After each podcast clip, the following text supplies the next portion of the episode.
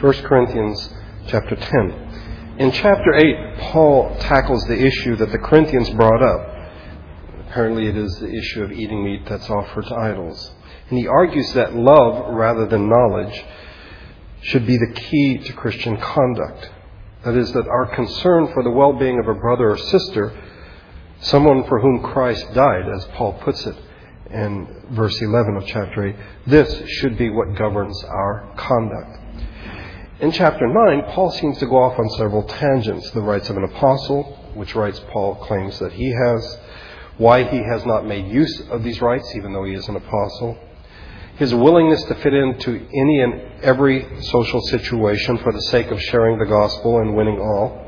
And then he closes by using the analogy of the Isthmian Games, which would be sort of a local Olympic Games, and the importance of discipline and of self control so as not to be disqualified from the race and therefore thereby forfeit the prize. The prize. And as I mentioned last week, in the ancient world, it was not simply the race that by which you would be judged, it was also the training. So that if you messed up in the training, you wouldn't actually be able to participate in the race. And Paul is telling the Corinthians that he disciplines himself, he keeps himself under control so that he would not be disqualified from the prize. Now, if we assume that Paul is writing in a coherent manner, then there must be a connection, a flow from chapter 8 to chapter 9 to chapter 10. And I think that there is. In chapter 10, or chapter 9, which we looked at last week, Paul made three points. First of all, that he was an apostle with the rights and privileges appropriate to the office. Secondly, Paul knew what he was doing in refusing those rights, in fitting into various social situations, in seeking to maintain self control. And thirdly, he did not want to be disqualified from the prize, and he presents this as a real possibility. Some people today, and perhaps the Corinthians as they read this, it's like, you know, Paul, what are you talking about? You could never be disqualified from the prize. You would never fall away from the faith. You would never lose your salvation. And yet, Paul does present this as a real possibility. And if it could happen to him, it could happen to these arrogant Corinthians who think they possess all knowledge as though that were the key. In that vein of being disqualified, Paul now writes chapter 10, at least the first half of it. And he writes of those people of God in the Old Testament who had the privileges of being the people of God, but who fell from the faith and they did not win the prize.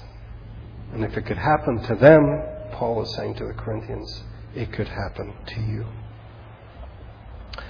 We'll begin with the first four verses of chapter 10, um, Israel's privileges. And just a side note, these four verses in Greek are actually one sentence, this one long sentence, and Paul wants it all to be seen together. For I do not want you to be ignorant of the fact, brothers, that our forefathers were all under the cloud, and that they all passed through the sea. They were all baptized into Moses in the cloud and in the sea. They all ate the same spiritual food and drank the same spiritual drink, for they drank from the spiritual rock that accompanied them, and that rock was Christ. Here he describes in really new terms the experience of Israel in the Exodus and in the wilderness. Two things to note at the beginning. He starts out with the word for, which means that there's a connection to what, what went previously. And secondly, he refers to them as brothers. And we've seen this throughout 1 Corinthians that Paul was always careful to let the Corinthians know that he had not rejected them, that they were still his brothers and sisters in Christ.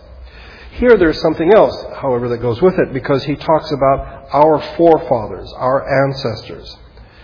Now, as best we can tell, most of the Corinthian believers were not Jews, they were Gentiles.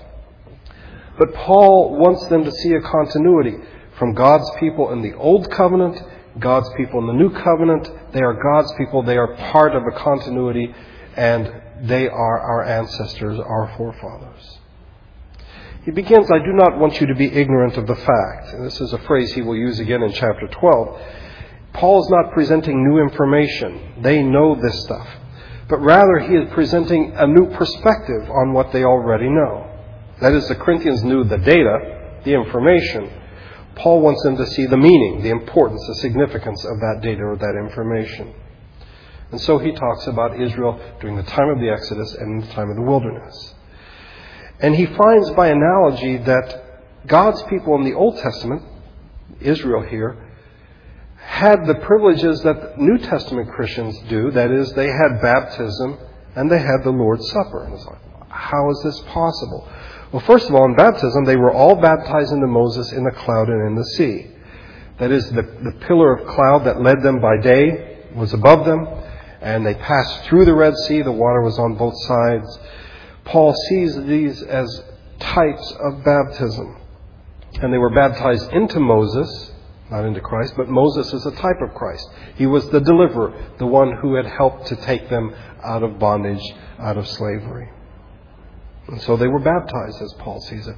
And they all ate the same spiritual food and drank the same spiritual drink. That is, they ate manna that God supernaturally provided for them six days a week. They would go out and pick it, and that's what they would eat. And they also drank water that was provided supernaturally by God from the rock. But it is interesting that Paul refers to the water and the manna as spiritual food and spiritual drink. And why does he do this? We've noticed that Paul's use of the word spiritual is quite different from that of the Corinthians. They use it to speak of something that is a bit better, a bit higher. So you have Christians, and then you have spiritual Christians. And, and Paul rejects this. We saw this in chapters 2 and 3. I would suggest that there are different possibilities for why Paul uses spiritual here. First of all, both were provided supernaturally. Therefore, God, through the work of the Spirit, provided for them what they needed for sustenance. It is possible that Paul is trying to make a stronger connection with the Lord's Supper. And I actually think that this is probably more like it. I think that Paul's use of the word spiritual here is not his own word, it is the Corinthian word.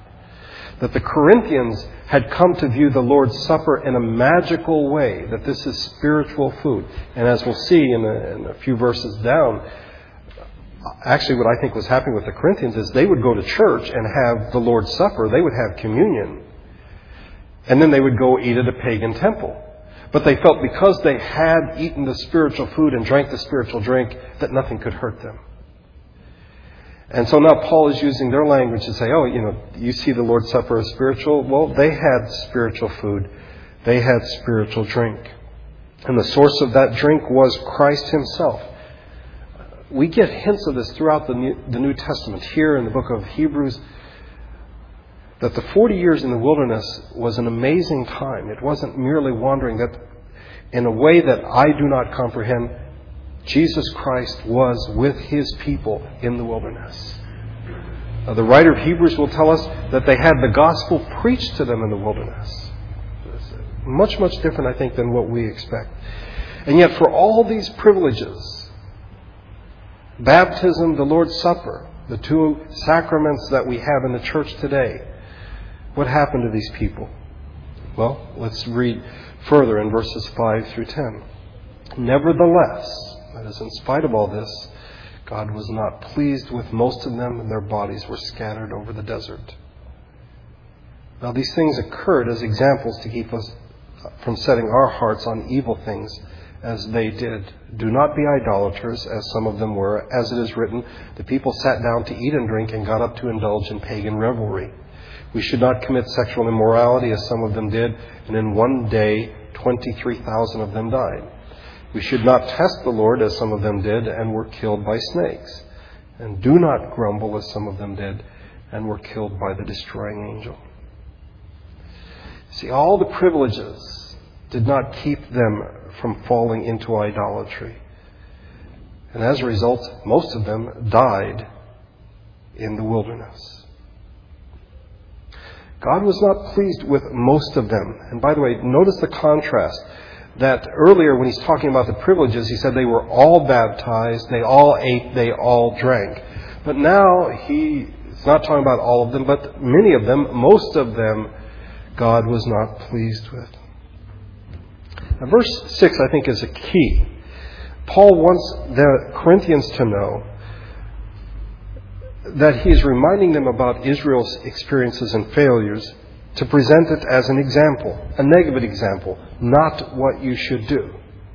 Don't be like them. This is what they did, and they're an example for you. And, and what did they do? What should we avoid? Well, he lists four examples, and I don't know if you see it there, but there are four specific incidents that, that Paul is referring to. The first is the golden calf, and this is in verse number seven. Do not be idolaters of some, as some of them were. As it is written, the people sat down to eat and drink and got up to indulge in pagan revelry. Notice Paul does not mention the golden calf. He doesn't mention Moses being on Mount Sinai. Rather, he is quoting from Exodus chapter 32. That's how we know what incident he's talking about. And it is interesting what he brings out about this particular incident because if I were to ask you, tell me about Exodus 32, you'd read it and say, well, it's a golden calf, and it's, it's a, Moses was up on Mount Sinai, he was there 40 days, the people got restless. That's not know what Paul talks about. Paul says they sat down to eat and drink. It's that eating and drinking again, and then they got up to indulge in pagan revelry. So you have that connection between idolatry, pagan revelry, eating and drinking. The second incident, which he mentions in verse number 8, is found in Numbers chapter 25. It is an incident in which 23,000 Israelites were killed in one day. Uh, if you're not familiar with the story, I'd encourage you to read it. Uh, it's the story of Balaam when he was called to curse Israel and he, he couldn't do it. But then he told the Moabites what you need to do is to tempt them with your false gods. So let me read to you the first two verses of Numbers, uh, chapter 25. While Israel was staying in Shittim, the men began to indulge in sexual immorality with Moabite women who invited them to the sacrifices to their gods. The people ate and bowed down before these gods. So again, there is this connection between eating in the presence of an idol and sexual immorality. By the way, I would just tell you, parenthetically, every other mention in the New Testament of eating meat offered to idols is always mentioned in the same breath with sexual immorality. They're not two separate issues. They're always put together. That if you eat a meat offered to idols, whoever is writing, whether it be in, in Revelation, it happens twice, uh, the church in Thyatira, the church in Pergamum, or when the Jerusalem Council in Acts 15, when they say there are four things we want you to avoid. Eating meat offered to idols and sexual immorality always go together. And now, as, we, as this begins to sort of unpack for us that the Corinthians want to go to pagan temples and eat, what did we talk about in chapter 5? What did we talk about in chapter 6 if it was not sexual immorality? That the two, in fact, go together. The third incident, which we find in verse number 9, comes from Numbers chapter 21. Here, Israel complained against God. They were tired of manna. They wanted something else. They were tired of God's ways. They were tired of God's food. And so God sent snakes among the people, and many of them died. The last incident in verse number 10 comes from Numbers chapter 14. It has nothing to do with sexual immorality, has nothing to do with food, has nothing to do with idols. What it is, is a series of incidents in which the people grumbled. And if you don't know the story, could you guess for a moment what would you suppose they grumbled about? It was the leadership. They were unhappy with Moses in the same way that the Corinthians are unhappy with Paul. And Paul doesn't say this. Hopefully, they know the story. The result the households of the three ringleaders, the three men who wanted to depose Moses, Korah, Dathan, and Abiram, the earth opened up and swallowed up their households, all the people, all their possessions, and then closed up. 250 men who challenged Aaron's leadership as a high priest, God sent fire from heaven and they were toast, literally. Then people complained against Moses because these three households and the 250 men died. As a result, 14,700 of them died. Why is Paul telling the Corinthians all of this? Is he telling them, don't mess with me? you saw what happened with the people who complained against Moses, don't complain against me. No, they are intended as an example, as a warning. Look, if you would, in verses 11, 12, and 13. These things happened to them as examples and were written down as warnings for us, on whom the fulfillment of the ages has come. So if you think you are standing firm, be careful that you don't fall. No temptation has seized you except what is common to man. And God is faithful. He will not let you be tempted beyond what you can bear. But when you are tempted, He will also provide a way out so that you can stand up under it. Again, Paul says these things happened as an example for you. They were written down in verse number six, so that you don't put your hearts on the wrong things, on evil things. Here, they were written down as warnings. Yes, even warnings for people who live after the coming of the Messiah. The fulfillment of the ages, that's Jesus. Because, you know, the Corinthians might say, well, you know, Paul, those were Old Testament folk.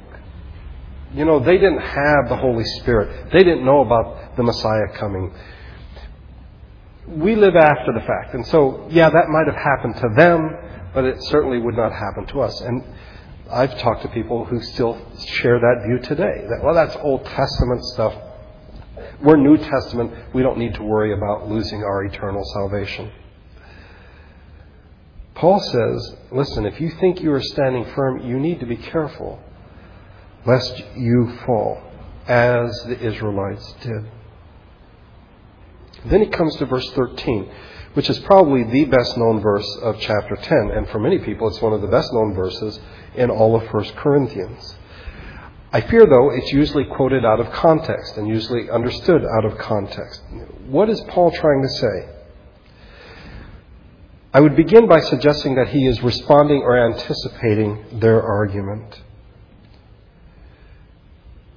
He has warned them in verse number 12 be careful. You think you might be standing, you might fall. But he wants to encourage them. He's not saying you will fall. Okay, and I think verse number 13 is meant as an encouragement. It's also a warning. You might, in fact, fall. But I think the Corinthians would say to Paul, Paul, you don't understand our situation.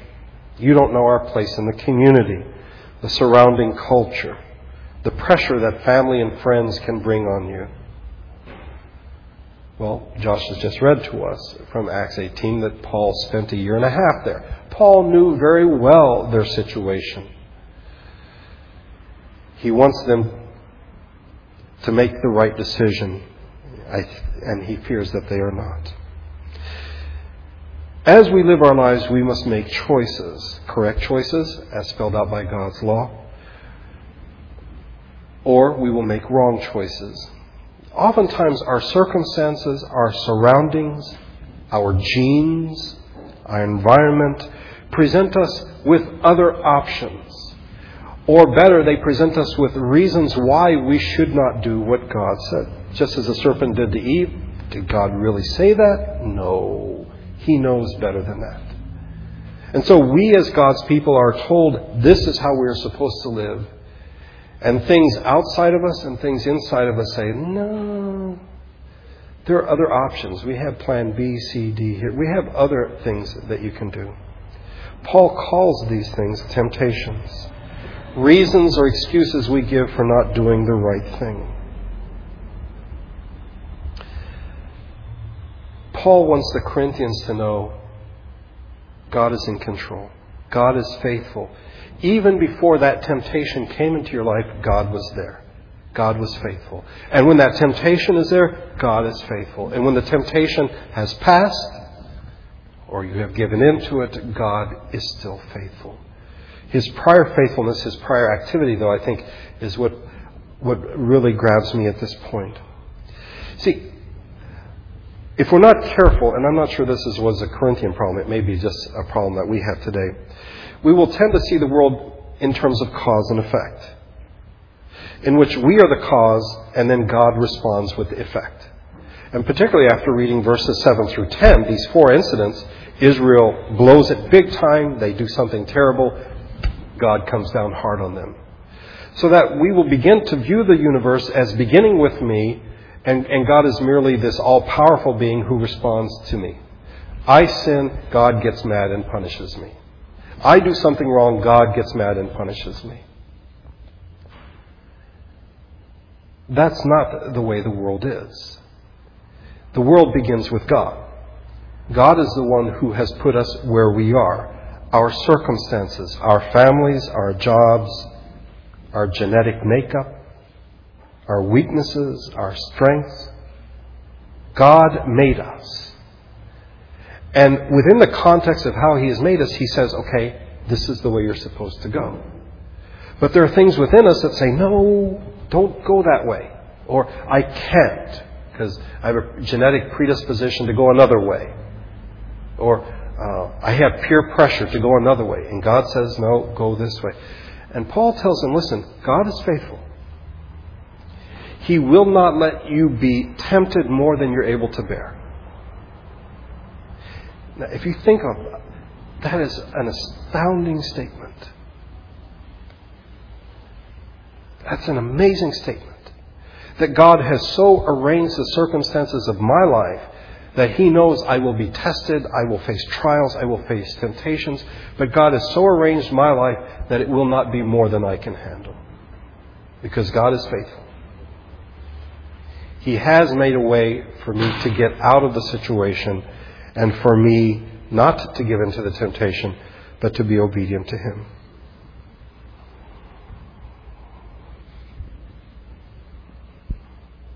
God has provided a way out for the Corinthian believers. They just haven't been looking for it. They just haven't.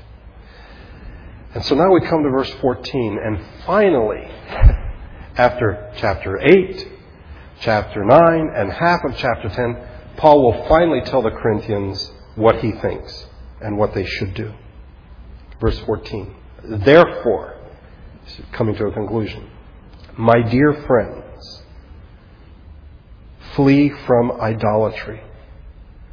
I speak to sensible people. Judge for yourselves what I say. Is not the cup of thanksgiving for which we give thanks a participation in the blood of Christ? And is not the bread that we break a participation in the body of Christ? Because there is one loaf, we who are many are one body, for we all partake of the one loaf. Consider the people of Israel. Do not those who eat the sacrifices participate in the altar? Do I mean then that a sacrifice offered to an idol is anything or that an idol is anything? No. But the sacrifices of pagans are offered to demons, not to God, and I do not want you to be participants with demons. You cannot drink the cup of the Lord and the cup of demons too. You cannot have a part in both the Lord's table and the table of demons. Are we trying to arouse the Lord's jealousy? Are we stronger than he? Finally, Paul tells us his position about the Corinthians. In chapter 8, he told us what he would do. He wouldn't eat meat if it would cause somebody else to sin. But now he tells the Corinthians, this is what you should do. And again, I would point out, he refers to them as my dear friends. He wants them to know that he loves them, and he writes what he does because of his deep affection for them. What does he write? Flee from idolatry. Interestingly enough, Paul used almost exactly the same language in chapter 6 when he said, Flee from sexual immorality. And the more that I study 1 Corinthians, the more I begin to see that there was a connection. The sexual immorality that Paul talks about in chapter 6 was very much tied to pagan worship because we know in the ancient world, uh, in various religious cults, that if you went to church or if you went to the temple, part of worship involved sexual immorality. Now, Corinthians apparently have been going to these temples not for sexual immorality, but to eat lunch because they were the restaurants of the ancient world and somehow have gotten sucked into the sexual immorality of the pagan temples. And so he says, flee, run from it, get away. Now, I think verse 14 is, needs to be seen in connection with verse number 13. Because if we, if the chapter ended with verse number 13, we don't have verse number 14, I think this would be our approach because we're sinners and we're always looking for a way out. That we would say, well, Paul says that God will provide a way of escape, a way out. And so I'm going to look around and I don't really see that God has provided any way of escape. Well, no, we have verse 14, and Paul basically says, don't be looking for a way of escape, run. You know it's wrong, flee. Don't stop and think, you know, I've put myself in this horrible situation where sexual immorality is a real possibility, but I don't really see a way of escape. You don't need to look for the way of escape, you need to run. And Paul tells them, flee from sexual immorality. Idolatry is wrong, it is sinful, you need to run away. Now, since Paul has been so abrupt and so absolute here in verse number 14, I think verse number 15 is not to soften it, but for them to see what he's saying. He says, You know, I'm talking to sensible people, um, and you, you need to judge. Am I telling you what is right? Yes, I am telling you what is right. No, is that right? Is that wrong? No, I'm right, and you need to see, in fact, that it is right. And now he begins to talk about the Lord's Supper. Again, seems to come out of left field, but not really because he talked about baptism, spiritual food, spiritual drink earlier in the chapter. There's several things that come up here. One is the word participation in Greek koinonia, that many people are familiar with participation in the blood and in the body of Christ. Some people see this as supporting the Catholic position of transubstantiation. Um, and I would say no, because if you go down a few verses, he talks about participation with demons. And we certainly wouldn't argue for transubstantiation with demonic sacrifices. Okay? Um, there's something else, and I don't know if you caught it, but Paul mentions the cup first and then the bread. If you think about it, everywhere else in the New Testament, it's always the bread first and then the cup, right? The cup symbolizes a vertical unity, our union with Christ. We have union with Christ in the cup. It is the new covenant, a new relationship, a new contract between God and man. The bread, on the other hand, represents a horizontal unity. The bread represents the body of Christ, and the church is referred to as the body of Christ. So when I drink from the cup, I show that I am in union with Christ, and when I eat the bread, I show that I am union, in union with my brothers and sisters in Christ.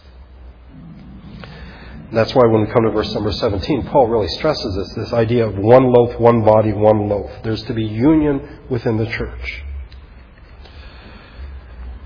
Paul goes back to Israel in a positive way. And I mentioned this, I think, last Sunday, the Sunday before. We oftentimes, I think, mistakenly view sacrifices as you kill the animal and burn everything on the altar. And that would happen only with certain sacrifices. Much of the meat that was offered, only a part would be burned on the altar, and the rest would be given back to the family who had given the animal. And the family would then eat the meat right there in the presence of God. So they're eating part of the animal, the other part is burnt on the altar. But by eating the meat, they are identifying with the altar. There is this sense of connection. Now, you take the Lord's Supper, you take the Old Testament system of sacrifices, and now Paul brings it together. And he says basically, when you eat in a pagan temple and you eat meat that's been offered to idols, you are identifying with that idol. There is a sense of participation with that idol. And then Paul goes a step further to say that it isn't the idol that people worship, it's something demonic. Demons. Because as he said in chapter 8, an idol is actually nothing. You know, it's made of wood, it's made of gold, silver, stone. It's an image. But that which is behind the image, that which is demonic, is evil. And Paul says, okay, you go to church and you have communion, you participate, you have the sense of union with Christ, union with your brothers and sisters, and then you go to a pagan temple and you participate there and you have a sense of union with the demonic. What, what are you doing? What are you thinking? Do you think, well, because, you know, I just came from church and we just had communion, so I'm, I'm protected. I'll be safe. Paul says you've got to choose. Okay? Who are you going to participate? Who will you identify with? Christ and his people or demons and their people? And he, he ends this particular second verse, number 22, with some very provocative questions. Are we trying to arouse the Lord's jealousy? Are we stronger than He? Remember what happened to Israel? It could happen to you. And by the way, when we get to chapter 11, we will find out that some of the members of the Corinthian church had died. And Paul is very clear they died because they abused the Lord's Supper. So don't say it doesn't really matter, the Lord doesn't care, just have communion, then go down to the pagan temple. It doesn't matter. It absolutely does. Now we come to verses 23 through 30, and this is what I call in my notes Paul's position, part 2. Um, because Paul has told them, stop eating in pagan temples because it involves the worship of demons, because it will provoke the Lord to jealousy, Perhaps it has already led to sexual immorality. Paul has made his position clear.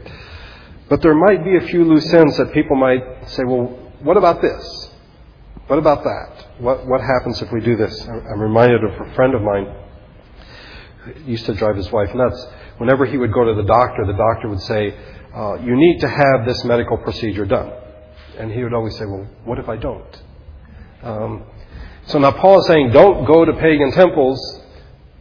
Well, what about this? And so Paul covers the what about this in verses 23 through 30.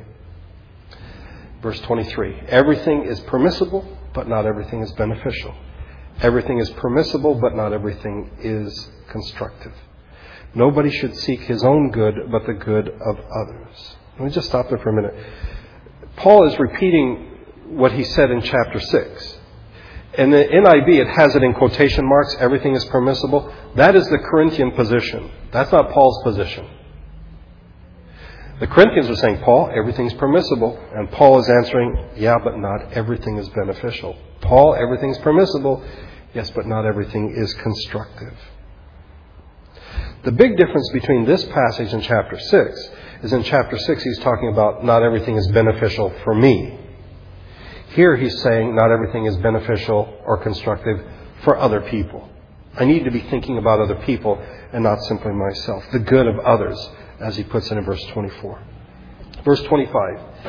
Eat anything sold in the meat market without raising questions of conscience, for the earth is the Lord's and everything in it. If some unbeliever invites you to a meal and you want to go, eat whatever is put before you without raising questions of conscience. But if anyone says to you, this has been offered in sacrifice, then do not eat it both for the sake of the man who told you and for conscience's sake. The other man's conscience, I mean, not yours. For why should my freedom be judged by another's conscience? If I take part in the meal with thankfulness, why am I denounced? Because of something I thank God for. Paul brings up two issues. What if you're going down to the local meat market how should you approach it? Should you be very scrupulous? Should you say, was this offered at the temple of Diana? Was this offered at another temple, a temple of Jupiter? Where did this meat come from? Because all things being equal, in the ancient world, someone would bring an animal to be sacrificed. Part of it would be burned. Part of it would be for the priests and all their helpers. Part of it would be for the restaurant there in the temple. And there would still be meat left over. So the excess meat would be sent down to the meat market and people would buy it.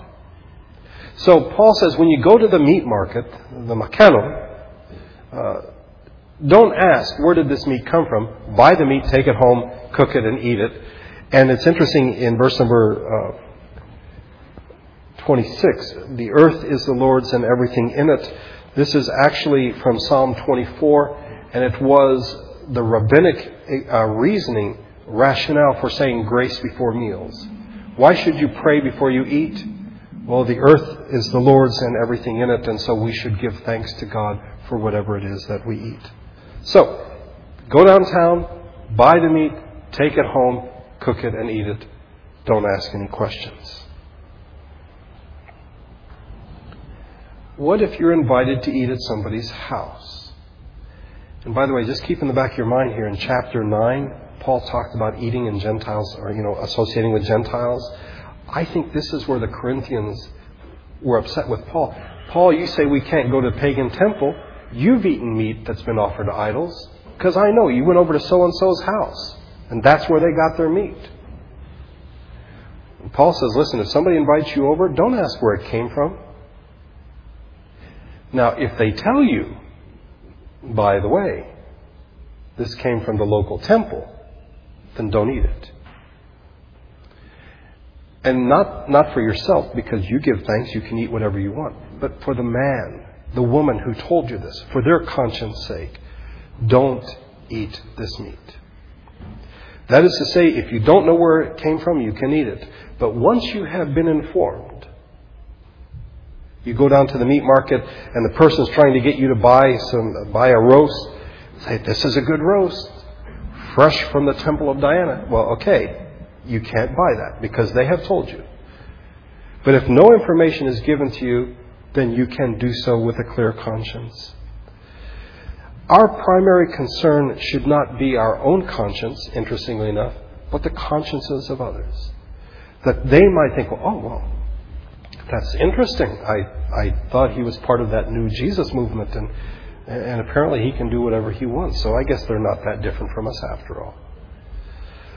Paul says, no, for the sake of the conscience of the other person, my rights, my freedoms, I gladly give up that they might come to know the Lord Jesus Christ. And then Paul wraps us all up in verses 31 through 11, uh, chapter 11, verse number 1. He comes up with three conclusions. So whether you eat or drink or whatever you do, do it all for the glory of God. Do not cause anyone to stumble, whether Jews, Greeks, or the church of God even as I try to please everybody in every way, for I am not seeking my own good, but the good of many, so that they may be saved. Follow my example as I follow the example of Christ. What are Paul's three conclusions here? First of all, do everything for the glory of God.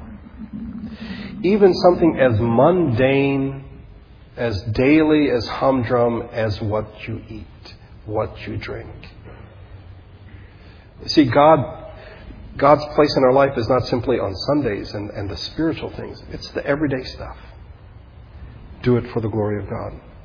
Secondly, do not cause anyone else to stumble. And this is a fascinating passage. If we had time, we could spend a lot of time here because Paul is not only concerned about causing another Christian to stumble, but a non Christian as well. I am to be so sensitive to the consciences of others that I need to know what they think. If they, and I mean, I can't read their minds, but if they speak up, if they say something, I need to say, well, why did that person say that? Why, why did my host just tell me that that came from a pagan temple? I need to be concerned about others more than I am about myself.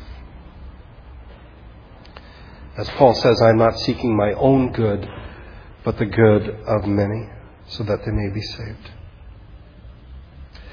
And thirdly, Paul says, Follow my example as I follow the example of Christ.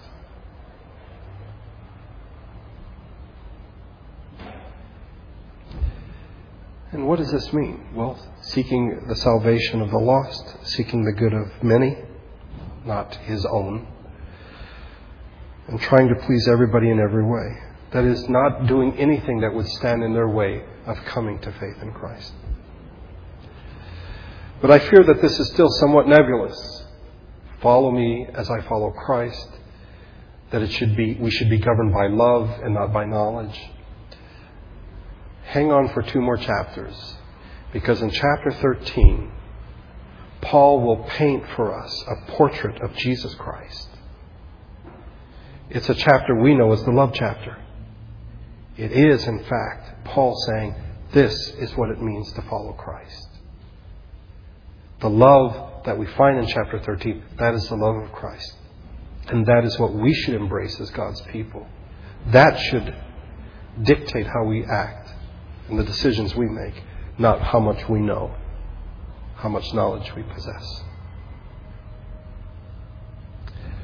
Let's pray together. Father, we confess that we are human, and as such, in our sinfulness, we are self centered. We tend to see you as responding to us rather than you as the God of all creation who has been faithful to us even before we came into this world. When we were infants, when we were in our mother's wombs, throughout our lives, you have been faithful. You knit our bodies together in our mother's wombs. So you know how weak we are, what peculiar weaknesses we have. And then you put us here. You know the temptations that we face. But you, in your faithfulness, won't let us be overcome. You will, in fact, provide a way out. May we, as your people, be faithful. May we give thanks for your faithfulness in our lives. May we, as Jesus was, be sensitive to the needs of others, to the consciences of others, and seek their good and not our own. We've talked about a lot of things today. I ask that in the days to come, your Spirit would recall them back to us, that we might meditate on them. And now we ask that your grace, your Spirit would go with us as we leave this place. We do not know what this week will bring I think we're much more aware of that today than we usually are. But you're already there, waiting for us. In your faithfulness, you are in control. We pray for those that will be traveling. We pray for those that are sick. And ask that you would keep each of them. Draw us to yourself. We pray in Jesus' name. Amen.